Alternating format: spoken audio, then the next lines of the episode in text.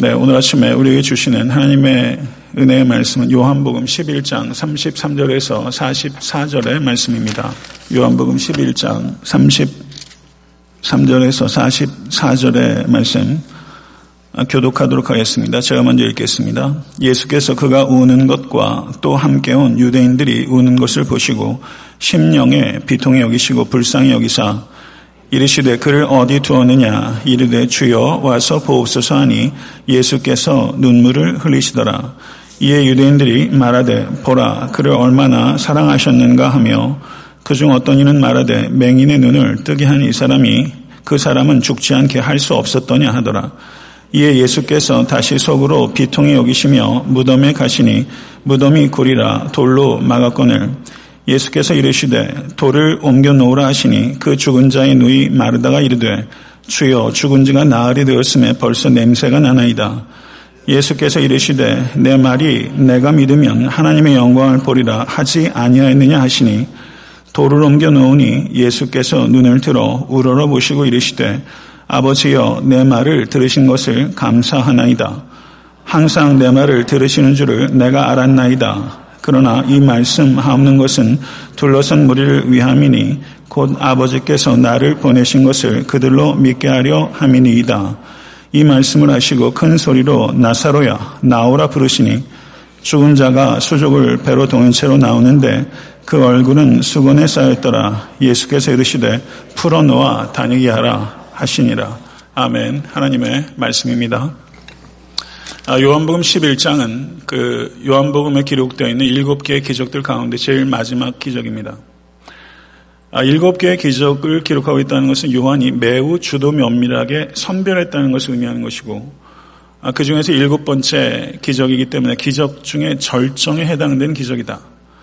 그리고 이 기적은 기적 자체가 목적이 아니라 이 기적을 행하시는 예수 그리스도에 대한 관심과 사랑 그리고 그분에 대한 순종을 우리에게 요청하고 있다는 것입니다. 아, 요한복음 11장의 구조는 매우 분명합니다. 1절부터 16절까지는 기적의 배경을 이야기하고 있고 17절부터 37절까지는 예수께서 나사로의 무덤 앞까지 오는 과정을 기록하고 있습니다. 그리고 38절에서 44절은 죽은 나사로를 일으키신 기적이 기록되어 있고 45절부터 57절은 예수 그리스도의 기적에 대한 사람들의 반응들이 기록되어 있습니다.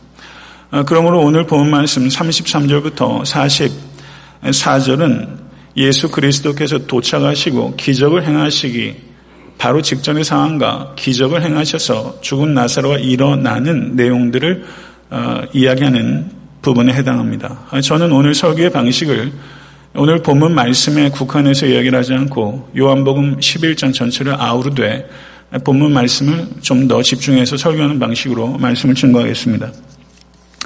1절을 보게 되면 어떤 병자가 있으니 이는 마리아와 그 자매 마르다의 마을 베다니에 사는 나사로라 라고 말하면서 새로운 사건을 도입하고 있고 새로운 등장인물들을 소개하고 있습니다.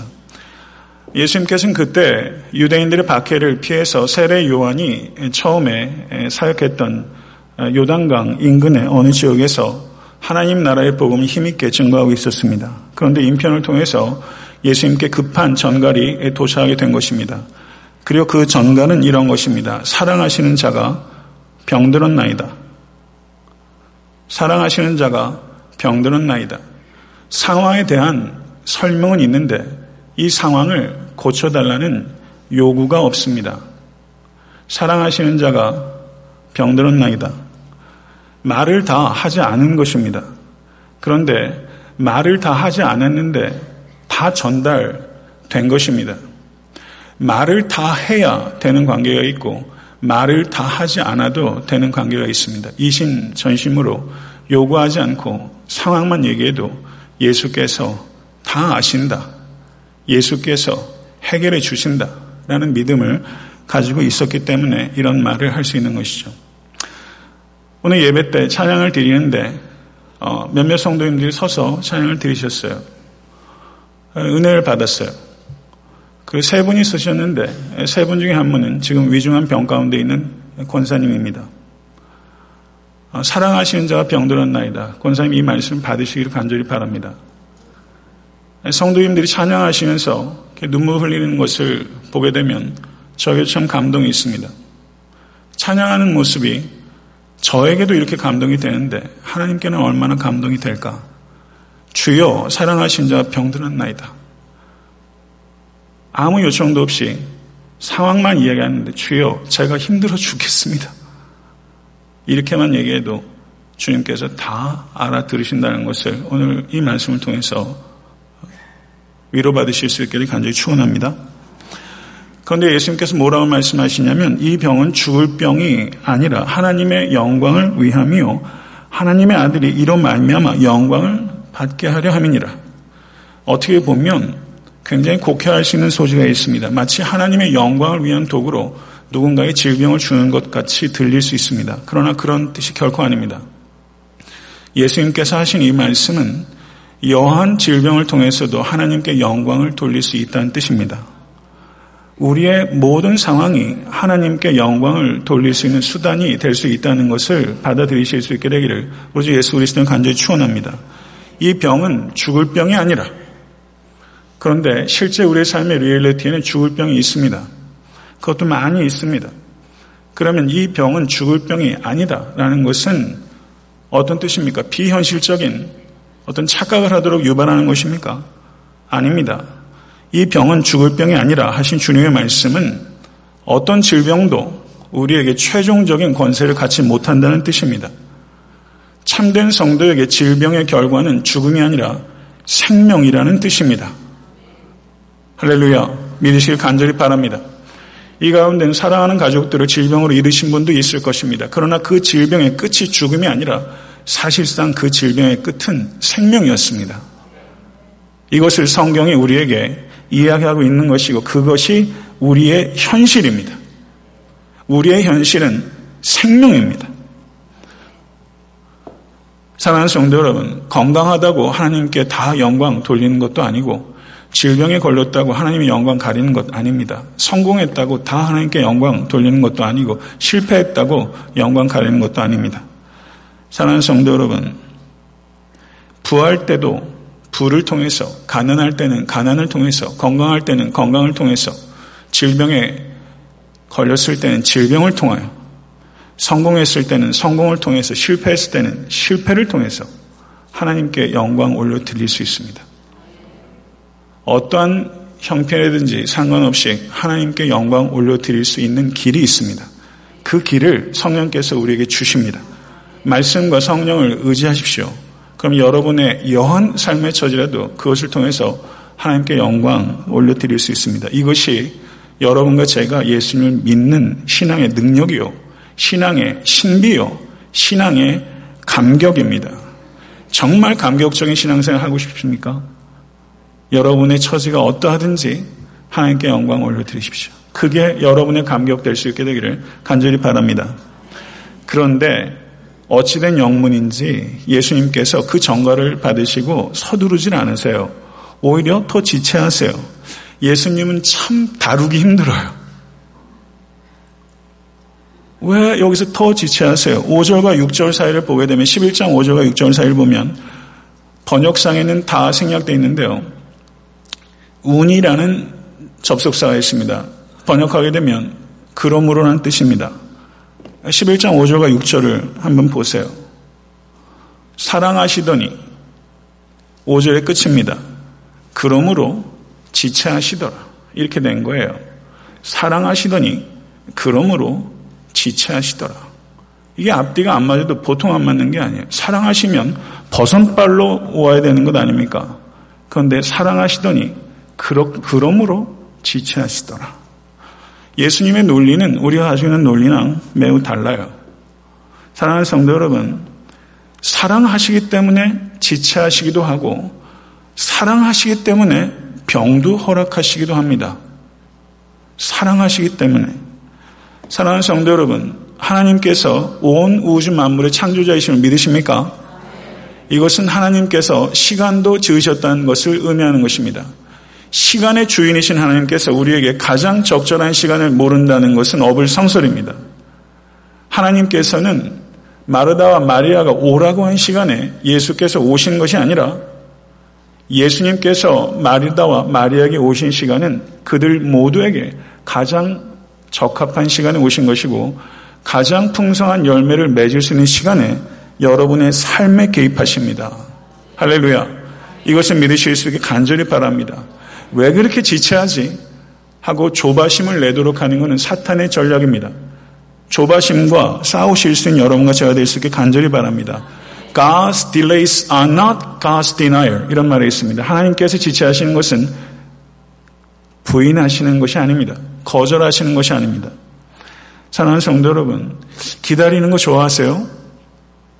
기다리는 거. 기다린다는 것은 고통을 줄 때가 많이 있어요. 기다리면 확실히 고통이 있어요. 고통이 없이 기다리는 건 그게 별로 중요하지 않은 거예요. 별로 갈망하지 않는 거예요. 정말 기다리면 고통이 반드시 수반돼요. 그런데 기다릴 게 없는 사람, 정말 멋없는 사람이죠. 불쌍한 위인이에요. 기다리면은 맛도 있고 멋도 있어요. 물론 고통도 있어요. 그러나 우리의 기다림은 생명이 있는 기다림입니다. 우리의 기다림. 사랑하는 성도 여러분, 제가 듣기 좋아하는 말 중에 하나가 기다릴게요 하는 말이에요. 어딜 갔다 오면 자녀들이 아빠 기다렸어요. 그 말 참 좋더라고요. 성도들도 마찬가지고 친구들도 마찬가지예요. 다시 만나기를 기다리겠습니다. 라는 말. 기다릴게요 라는 말이 정말 좋은 말이에요. 그 말 좀 하세요. 사람에게도 기다릴게요 하는 말 정말 좋은 말이에요. 그런데 하나님께 이렇게 좀 말할 수 있지 않을까요? 하나님, 저 한번 따라하세요. 하나님, 믿고 기다릴게요. 하나님 믿고 기다릴게요. 최선의 것을 최선의 때에 주실 것 하나님 믿고 기다릴게요. 기다리는 것 너무 힘든데 하나님 믿고 기다릴게요. 하나님 믿고 기다릴게요. 이렇게 말하면 하나님 얼마나 좋으시겠어요. 이렇게 말할 때 내 마음에도 감동이 있어요. 하나님 믿고 기다릴게요. 믿고 기다리실 수 있는 여러분과 제가 되수 간절히 바랍니다. 믿고 기다리는 것 반드시 응답됩니다. 여러분이 생각하는 것보다 훨씬 탁월하게 여러분의 삶 가운데 응원, 응답될 줄로 믿습니다. 17절, 37절을 보게 되면 예수님께서 나사로의 집에 도착하신 과정에서 누이 마르다와 그리고 마리아를 차례로 만나서 대화하는 과정이 기록되어 있어요. 그런데 17절을 보니까 예수께서 와서 보시니 나사로가 무덤에 있은지 이미 나으리라. 성경에 정확하게 시간을 기록하는 경우는 그 자체에 어떤 의미가 있는 거예요. 그러면 이미 무덤에 있은지 나으리라. 이게 무슨 뜻입니까? 이미 부패가 시작됐다는 것입니다. 완전히 죽음이 확정됐다는 것을 의미하는 거예요. 유대인들의 관념 속에는 3일까지는 영혼이 떠돌아다니면서 육체로 들어갈 수 있는 기회를 본다고 생각하는 게 유대인들이 생각해요. 나흘째는 끝난 거예요. 육신의 부패가 일어난 거예요. 예수께서 나사로에게 왔을 때는 끝난 거예요. 다시 소생할 가능성이 없는 거예요. 그게 나으래요. 인간적으로는 도무지 방법이 없는 그 순간에 예수께서 도착하셨어요. 이것이 여러분과 저에게 무엇을 말합니까? 주님께서 회복시키지 못하는 상황은 없다. 주님께서 다스리시지 못하는 상황은 없다. 이것을 우리에게 가르치시는 거예요. 사랑하는 성도 여러분, 이것을 진심으로 믿으실 수 있기를 간절히 축원합니다. 여러분의 삶 가운데도 이거는 끝났어. 물론 살다 보면 체념해야 될 일들이 있어요. 그런 지혜가 있어야 돼요. 그렇지만 우리가 붙잡아야 되는 문제들까지도 우리가 체념하는 일들이 어리석게도 너무나 많아요. 붙잡고 회복될 수 있는 것에 대해서도 우리가 오판하고 끝났다고 생각해요. 그런 성도 여러분, 예수께서 끝이다 하기 전에는 끝이 아니에요. 죽은 지 나흘이 된 것 같이 이미 냄새가 풀풀 나는 것들이 여러분의 삶 가운데 있습니다. 제 삶 가운데도 있어요. 포기하지 않아야 될 것들을 포기한 것들이 있어요. 포기해야 될 것과 포기하지 말아야 될 것도 구분한 지혜를 구하십시오. 그러나 포기하지 말아야 될 것에 대해서 주께서 오시면 여러분의 심령 가운데 찾아오시면 거기에 생명이 깃듭니다. 근데 예수께서 오셨다는 소식을 듣고 마르다가 예수님을 만나러 나갔는데 마리아는 집에 앉아 있었어요. 자매가 참 달라요. 상중에 상주는 그냥 집 안에 있어도 누가 결례를 범했다 하는 사람 하나도 없습니다. 그러니까 마르다는 이렇게 할 필요가 없었어요. 그런데 마르다가 나갔어요. 왜냐하면 마르다는 행동하는 사람이에요. 누가복음 10장을 봐도 예수께서 오셨을 때 저가 굉장히 분주했어요. 마리아는 예수님의 발 아래 앉아 있었던 사람이에요. 그러니까 사람 성향이 있는 거예요. 이거 받아들이셔야 됩니다. 마르다는 항상 주도적으로 하는 사람이에요. 그런데 마리아는 주도적으로 예수님께서 하시도록 하고 기다리는 성향이 강했던 사람이에요. 그러니까 주님께 좀 더 의존적이었던 성향을 가지고 있던 사람은 마리아예요. 그런데 예수님께서 어느 한 사람만 사랑한 것이 아니라 마르다도 사랑하고 마리아도 사랑하셨다고 그랬어요. 근데 마르다가 먼저 나왔어요. 맞이였기 때문에. 그리고 말해요. 주께서 여기 계셨다면 내 오라버니가 죽지 않았겠나이다. 이 말은 어떻게 보면 주님께서 계시지 않았던 것에 대한 불평처럼 들리지만 이 말은 그렇게 해석하기보다는 애통함, 안타까움을 표현한 것이다. 이렇게 보는 게 보다 적절하다고 생각합니다. 그리고 마르다가 이렇게 말해요. 나는 이제라도 주께서 무엇이든지 하나님께 구하시는 것을 하나님이 주실 줄을 아나이다. 이 말을 잘못 해석하게 되면 예수님께서 지금이라도 나사로를 살리실 수 있습니다. 이렇게 이야기한 것으로 어, 해석하면 그거는 비약입니다. 왜냐하면 39절을 보시게 되면 예수께서 돌을 옮겨 놓으라 했을 때 마르다가 주여 죽은 지가 나흘이 되었음에 벌써 냄새가 나나이다. 이렇게 말을 했습니다. 그러니까 마르다는 지금 예수께서 명령하셔서 나사로가 일어나게 될 것이라는 생각은 전혀 하지 않은 겁니다. 24절을 보시면 마르다가 이르되 마지막 날 부활 때에는 다시 살아날 줄을 내가 아나이다. 이렇게 말했습니다. 그 당시에 부활에 대해서 바리세파들의 생각은 종말 때에 부활이 있을 것이다 라고 생각했습니다. 바리세파의 생각들입니다. 이 마르다의 생각은 바리세파의 생각과 같았습니다. 그 말인 즉슨 종말의 때가 오게 되면 나사로가 일어나게 될 것을 믿습니다. 이렇게 얘기한 거예요. 이 말은 맞아요. 종말이 되면 죽은 자가 일어나게 될 것을 믿습니다. 그런데 마르다가 모르는 게 있었어요. 예수께서 이 땅에 오신 것이 종말이 시작됐다는 것을 몰랐던 거예요. 이해하셨습니까? 예수께서 이 땅에 초림하신 것이 종말이 시작된 것입니다. 그리고 종말의 징조로서 예수께서 죽은 나사로를 일으키신 것입니다. 이에 대해서 예수님께서는 나는 부활이요 생명이니 나를 믿는 자는 죽어도 살겠고 무릇 살아서 나를 믿는 자는 영원히 죽지 아니하리니 이것을 내가 믿느냐 이렇게 말씀하셨습니다. 예수님께서는 부활이고 생명이십니다. 믿으십니까? 이 말은 예수님께서 이 마르다가 부활에 대해서 막연하게 미래적 사건으로 부활에 대해서 생각하는 것을 예수님께서 교정해 주고 계신 것입니다. 사랑하는 성도 여러분, 부활 신앙은 무엇입니까? 그것은 미래적인 사건 맞습니다. 그러나 부활 신앙은 그것을 미래적인 사건으로 유보하는 것이 아니라 미래적인 사건이 이미 일어난 것과 같기 때문에 미래적 현실을 지금 나의 삶 가운데 적용하고 대입하는 것이 부활 신앙입니다. 이 부활 신앙을 가지고 살아오고 계십니까? 사랑하는 성도 여러분, 믿는 자에게 죽음은 인생의 끝이 아니라 또 다른 생명의 시작입니다. 더 충만한 생명으로 옮겨가기 위한 관문입니다. 이것을 진심으로 받아들이시고 계십니까? 사랑하는 성도 여러분, 죽음도 끝이 아닙니다. 죽음은 영원한 생명의 시작입니다. 영원한 생명으로 옮겨가는 환승력과 같은 것이 죽음입니다. 이것을 진심으로 믿으실 때 우리는 죽음조차 이기는 세상이 감당할 수 없는 참된 성도가 되는 것입니다. 이 믿음을 가지고 여러분의 삶의 모든 현실에 대입하실 수 있는 견고한 성도와 교회가 될 수 있게 되기를 간절히 축원합니다. 28절을 보게 되면요.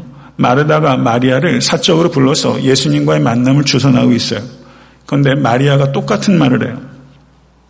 주께서 여기 계셨더라면 내 오라버니가 죽지 아니하였겠나이다. 그리고 마리아가 예수의 발 앞에 엎드려서 마리아가 울기 시작해요. 마르다와 마리아가 똑같은 말을 했는데 마르다는 울지 않았어요. 그런데 마리아는 울었어요. 그리고 마리아는 그 발에 엎드기까지 했어요.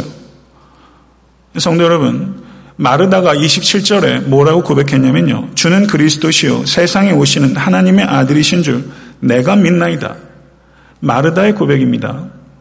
이 마르다의 고백을 어떻게 평가할 수 있을까요? 이 고백은 맞습니까? 틀립니까? 주는 그리스도이십니다. 맞습니까? 아멘. 세상에 오시는 하나님의 아들이십니다. 믿으십니까? 그러니까 마르다의 고백은 문자적으로는 완벽하게 맞는 고백이에요. 그러면 문자적으로 맞는 것과 정말 마르다가 그것을 이해하고 고백하는 것과는 같은 것이 아닐 수도 있어요. 그래서 이 마르다의 고백은 예수님의 정체성을 진정으로 깨닫지 못한 상태에서 문자적으로만 부합한 부적절한 고백이었다라는 평가를 할 수 있다는 뜻입니다. 그리고 마리아가 예수 그리스도 앞에 엎드려서 저가 눈물 흘렸어요. 그것을 마리아는 믿음의 경고함이 없어서 히스테리컬하게 울었다라고 평가할 수도 있고 또 하나는 마르다와는 달리 마리아는 예수님과 보다 친밀한 관계였기 때문에 자기 감정을 보다 솔직하게 표현했다라고 말하면 그 눈물은 긍정적인 게 되는 거죠. 그러니까 마르다의 고백도 마리아의 눈물도 우리가 쉽게 평가하기 어려운 부분이 있다는 뜻입니다.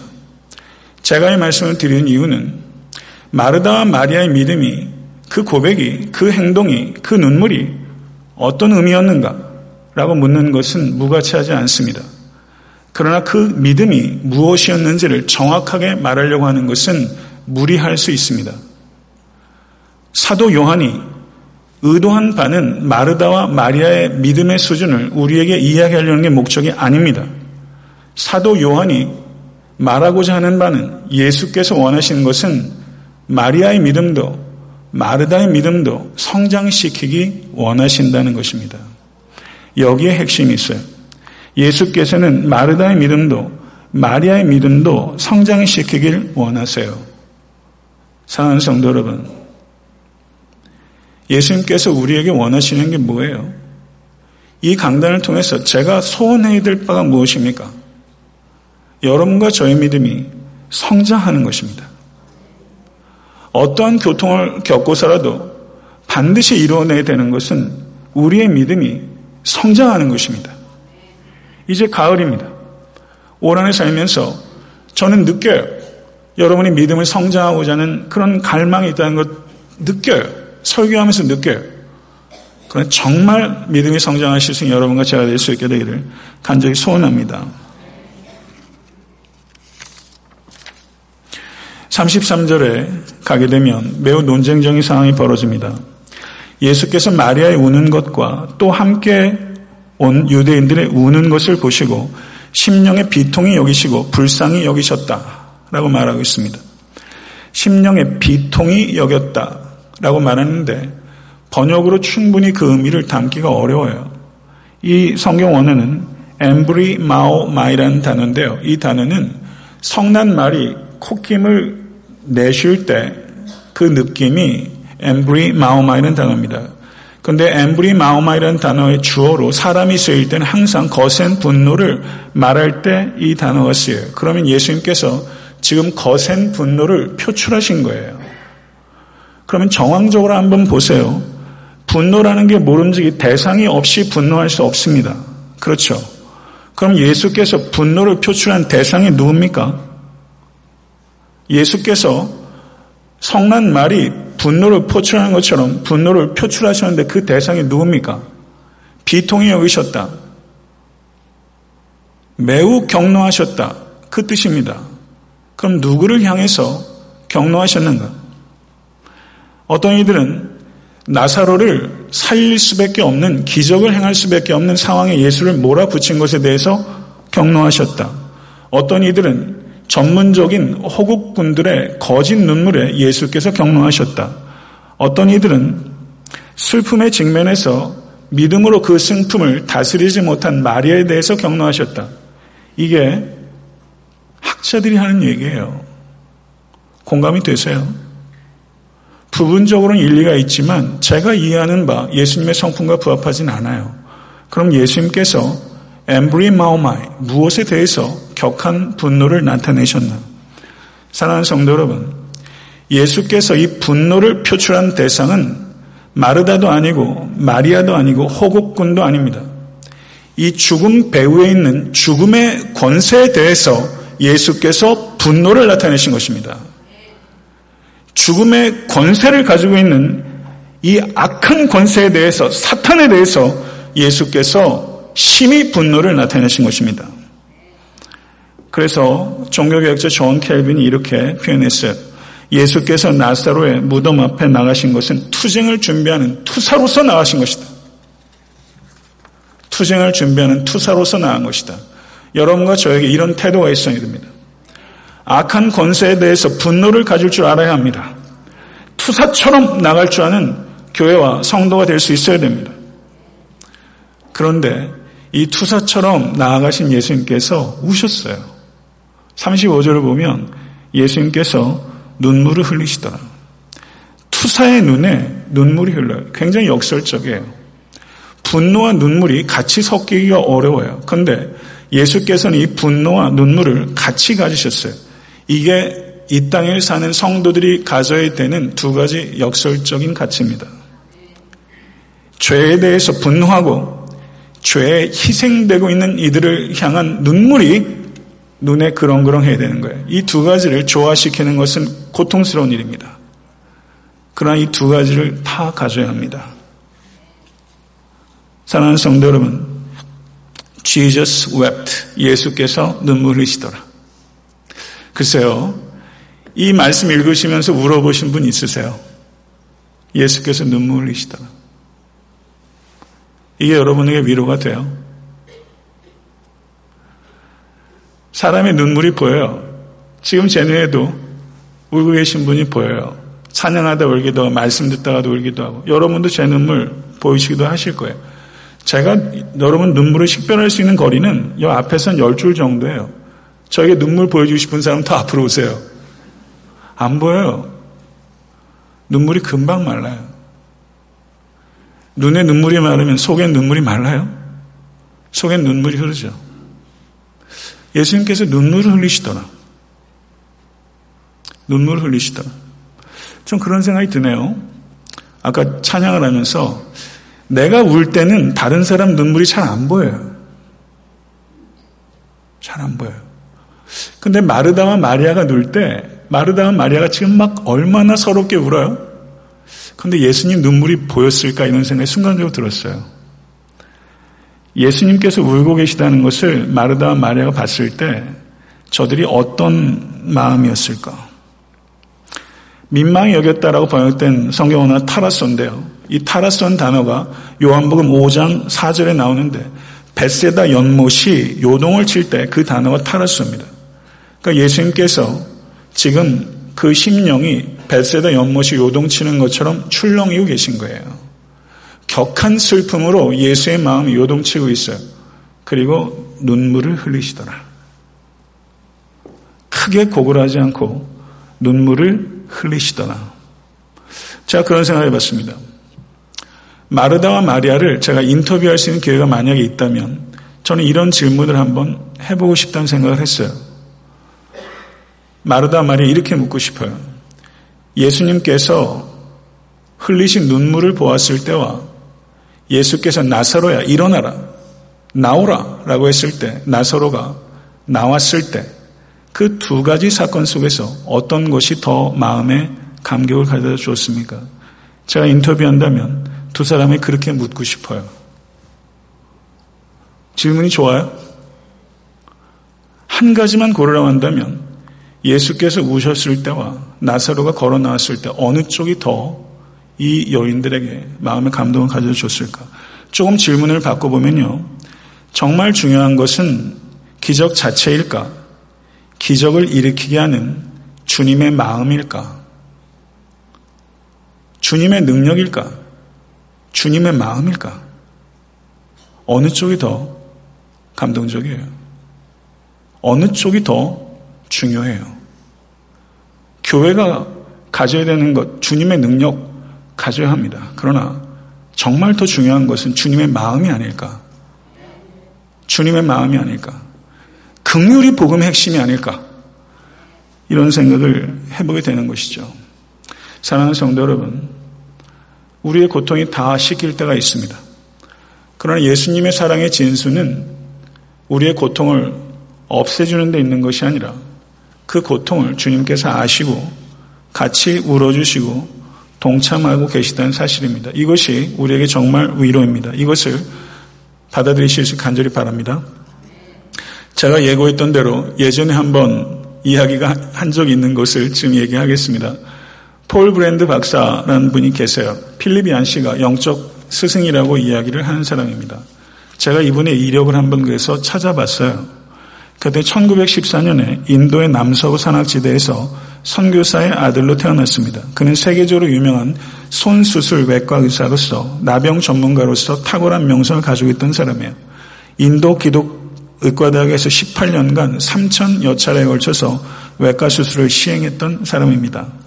그런데 이폴 브랜드 박사가 죽었을 때 크리스탄 미니스트리의 대표 짐 그윈이라는 사람이 이렇게 헌사했습니다. 폴 브랜드를 만나는 이들마다 예수 그리스도를 보다 깊이 알게 될 것입니다. 그가 그리스도가 받으셨던 순환과 그분의 은총 그리고 자비를 모든 사람에게 드러내는 사람이었습니다. 폴 브랜드 박사가 인도의 벨로우라는 곳에서 한센병 환자를 돌보는 사역을 하던 중에 이런 일이 있었습니다. 한센병 환자들이 폴 브랜드 박사에게 한 가지 요청했어요. 박사님, 우리에게 한마디 말씀을 더 주시길 바랍니다. 그러더니 브랜드 박사가 무엇을 이야기해야 될지 선뜻 떠오르지 않아서 환자들을 유심히 보기 시작했는데 한생병 환자의 문둥이 갈고리 손이 눈에 들어온 것입니다. 대부분 오그라 들어서 갈고리처럼 된 문둥이 손이 많았고 어떤 사람은 손가락 자체가 아예 없고 그리고 몇 개 남아있는 사람도 많았습니다. 그래서 그 손을 내 보이지 못하고 부끄럽게 뒤로 숨기거나 그리고 허벅지 밑으로 그 손을 집어넣는 사람들이 눈에 보였습니다. 그러자 폴 브랜드 박사가 차분하게 말하기 시작합니다. 여러분, 나는 손을 보는 의사입니다. 손을 보면 그 사람이 직업이 무엇인지 심지어 그 사람의 성격도 어느 정도는 맞출 수 있습니다. 예수님께서도 작고 작은 힘이 하나도 없는 아무것도 잡을 수 없는 어린아이의 손을 가지신 적이 있습니다. 그 다음에는 붓이나 철피를 서투르게 쥐고서 글자를 쓰려고 애쓰셨던 때도 있었습니다.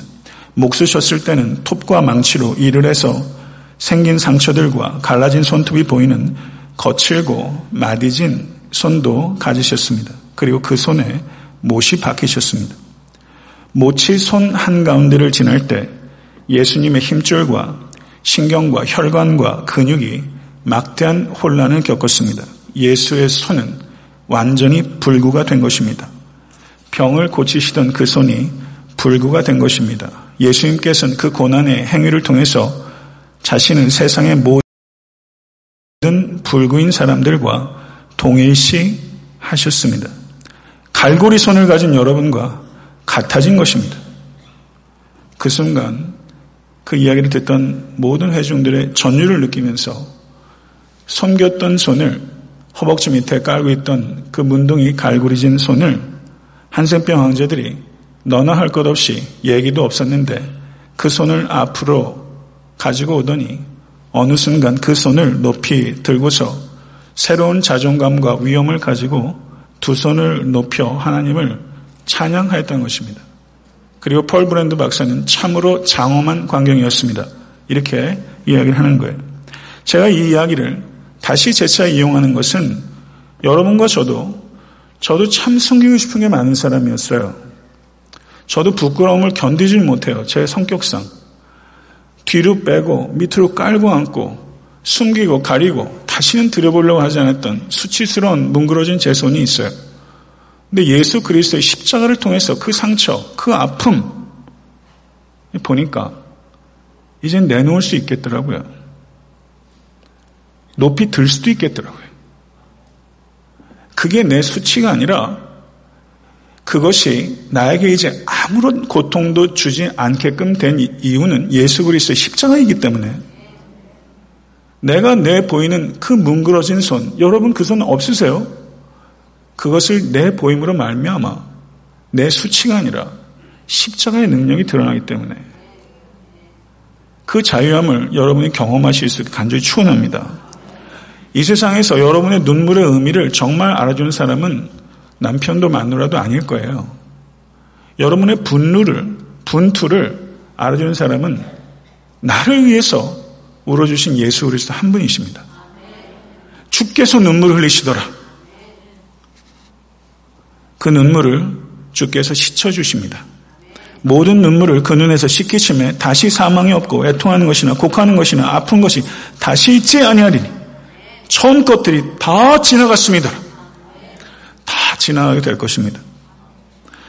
그리고 예수 그리스도의 이 눈물을 보는 성도는요, 위로를 얻는 데서 그치지 않고 다른 사람을 위해서 눈물을 흘려주는 섬김의 삶을 살아가게 됩니다.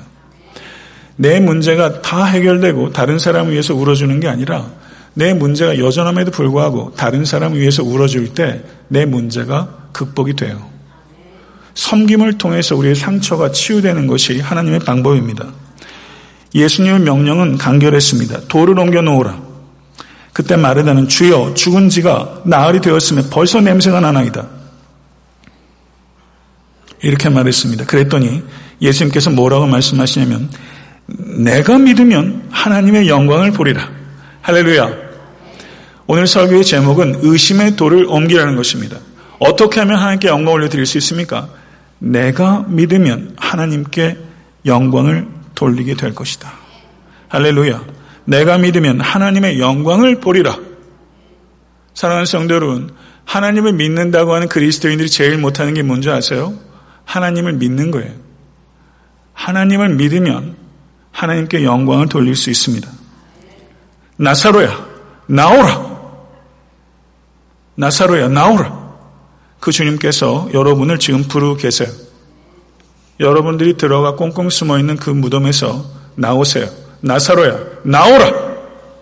자기 연민과 자기 열등감, 자기 패배주의, 여러분이 있는 삶의 모든 한계 속에서 나오십시오. 나사로야, 나오라! 죄의 멍에서, 교만에서 나오십시오. 나사로야, 나오라! 죽은 자도 듣고 반응하는데 왜 살아있는 사람이 듣고 반응하지 못합니까? 사랑하는 성도 여러분, 그리스도인들이 두려워야 되는 것은 육체적 죽음이 아닙니다. 영적 죽음입니다. 영적 죽음에서 깨어날 수 있게 될 간절히 추원합니다. 오늘 예배를 통해서 나사로야 나오라 이 말에 반응하실 수 있는 여러분과 제가 될 수 있게 되기를 간절히 추원합니다. 말씀을 맺겠습니다. 12장 9절에서 11절을 보게 되면 대제사장들이 나사로를 죽이려고 모의했다라고 말하고 있습니다. 이것을 나사로가 알았을까요? 몰랐을까요? 대제사장이 자기를 죽이려고 한다는 사실을 알았을까요? 몰랐을까요? 알든 모르든 나사로는 똑같았을 것 같아요. 나사로는 어떻게 살았을까요? 그것에 대한 묵상은 자 여러분에게 숙제를 드리겠습니다. 하나님께서 여러분과 제가 살기를 원하는 삶은 죽었다 다시 살아난 나사로가 살았던 그 삶이에요. 그 삶을 여러분과 제가 살기를 원하고 계십니다. 이 삶을 살아드리는 모든 권속 되실 수 있게 되기를 우리 주 예수 그리스도 이름으로 간절히 축원합니다. 할렐루야. 기도드리시겠습니다. 할렐루야. 영원한 생명의 주인 되신 거룩하신 하나님을 송축하며 높여드립니다. 오늘 이 말씀을 통해서 하나님은 하나님이시며 우리는 피조물임을 받아들이는 겸손을 배울 수 있도록 인도해 주시고 주님 말씀하심에 따라 의심의 돌을 옮기며 부활의 신앙을 가지고 삶의 형편이 어떠하든지 오직 순종의 삶을 살아가는 견고한 믿음의 사람들이 될 수 있도록 인도하여 주시옵소서. 특별히 병중에 있는 하나님의 사랑하는 자를 기억하여 주시고 병중에서도 승리할 수 있도록 인도하여 주시며 가난과 어려움과 여러 가지 삶의 즐겁 가운데 신음하는 영혼들을 주께서 기억하사 주께서 사랑하시며 주께서 그 고통을 알고 계시며 눈물 흘리시며 그 눈물을 씻어줄 심을 믿으실 수 있도록 주여 역사해 주시옵소서 예수 그리스도 이름으로 간절히 축복하며 기도드리옵나이다. 아멘.